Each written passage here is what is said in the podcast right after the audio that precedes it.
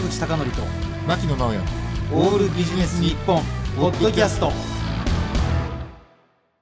坂口孝則と牧野直哉のオールビジネス日本、はい。本日のテーマは、はい。鬼上司から売り上げを倍にしろと言われたらです。で、あの、ね、あの、これちょっと固有名詞はあえて言いませんけれども、うんあの、牧野さんと私がね、非常に敬愛するジャーナリストの方がいて、はいね、かつて、あのね、窮地に追い込まれないと人間っていうのはビジネス思いつかないんだってことを言ってたわけですよ。はいはいで、鬼上司から売り上げを倍にしろ。なぜこのテーマを選んだかと言いますと、ね、えっと、5月、6月からですね、多分新入社員の方が営業部門とかにうん配属されるケースも多くなるのかなと。思いまして。でね、これはやっぱり窮地にという話なんですが、あの僕がちょっと今まで聞いた話の中で、売り上げが倍になった面白い話をいくつかご紹介したいと思うんですが、さあ、牧野さん、クイズです。はい。中古車販売店から、いね、え買い取りの車の量が減っているじゃないかと。ね。買い取りの車の量を増やしなさいと言われた人がどうしたでしょうか？新車を買った、あ、いや、答えはですね、これ本当にコロンブスの卵なんですが、あの違うね、あの中古車販売代理店の買い取り見積書を持ってきてください。プラス2万円にしますという。ああなるほどすごい方法だなと思ったわけですね。うんで、あとですね、あの僕は意外に面白いなと思ったのが、うん最近カロリー表示を気にして食品を買う方多くなってきますよね。はい。で、その時にですね、あのカロリーって、これ私ね、ハッとしたんですが、うんあの例えば加工食品があるとするでしょ？そしたら、右側に載せるべきなんですって。右側に。要するに、左側に何キロカロリーってあったら、その何キロカロリーが気になっちゃって、それ以降文字を読まないらしい。あだけど文字を読んだ後に最後にカロリー表示だったら、あ、これいいやというふうに買ってしまうらしいんですよ。ね。ところで、続きなんですが、ちょっと技術的な内容で僕が非常に面白いなと思った話なんですね。うんえー牧野さん、あの、アメリカでクレジットカード使ったことあります？はいあります。で、どれくらい大体リンスが使ったことあります？一どれぐら回の、い？額？そうそう、出張で。いや何十万とかじゃないですか、ね、結構使いますね。一回の出張で何十万。うん何十万使えう使う。本当に？で、うん。その中の、もちろんちょっと危ないことは言わないでいいんで、あの、小売店という意味ではどういうとこ行ったことあります？小売店っていういや普通のお店じゃないですか。ショッピングセンター？ショッピングモールとかね、うんうん、で、はい。お土産で買うってショッピングモールで何買います？あのー石鹸類とかチョコとかチョコ。そういうのは買ったことありますね。まさかの、はい。まさかの、あれですね、台本のあるような、あの、あれですね、セリフですね。チョコレートって言ってほしかった。はい。言ってほしかった。うん。これなぜかというとね、うん。あの、かつてアメリカで、うん。あの、カードリンクドオファーっていう手法があったんですよ。はいカードリンクドオファー。すなわち、はい。あの、カード、カードの使用明細に紐づいた、うん。あの、オファー、広告っていう意味なんですけども、はい。例えば、牧野さんがチョコレートっていうのを買ったとするじゃないですか。はいはい。あちょっと固有名詞言いませんが、バツバツチョコレートショップいくらってあるでしょ、うん。そしたら、カード明細の隣に、うん。この人はチョコが好きだったら、うん。そのチョコの新しい宣伝が出てくるんです。これすごくない？すごいすごい。だって昔からら請求書とクレジットの明細って必ず見るって言われてるんですね。ほら、他のチラシって捨てられる可能性があるでしょ。うん。だけど、請求書にくっついてるとか、うん。明細書にくっついてたら、ねうん。さらにそこに書かれていたら、これ絶対見るじゃないですか。絶対見る。見る。それって広告主からしても、ものすごく効率のいい。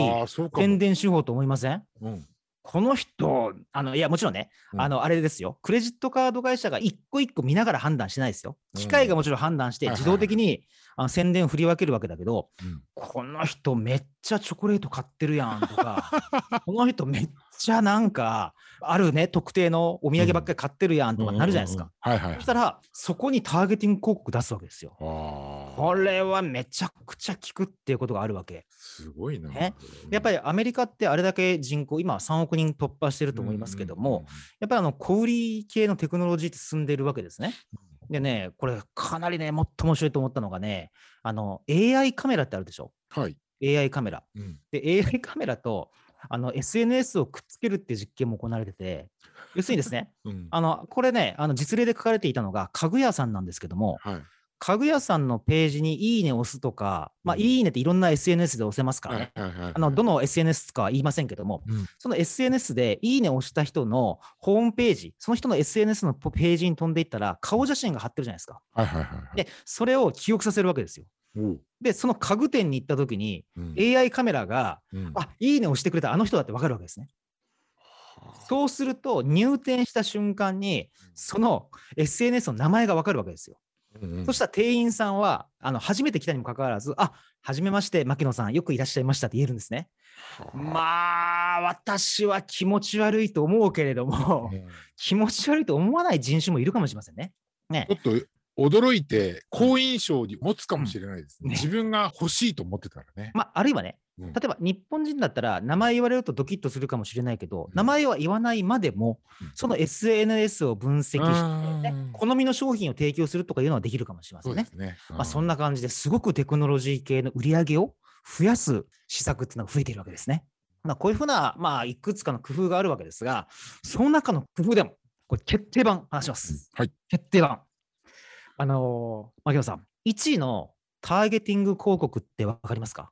分かりますね。で、うんちょっとご存じない方に説明しておきますと、うんまあ、今はね、猫も杓子もスマートフォンですから、うんスマートフォンっていうのは GPS につながっているわけですね。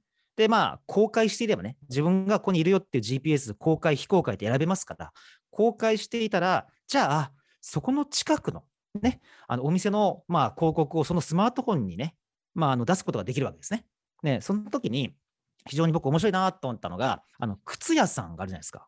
で、はい靴屋さんに行った時に、違う我々の靴屋に来てくれっていうのを打ったんですよ。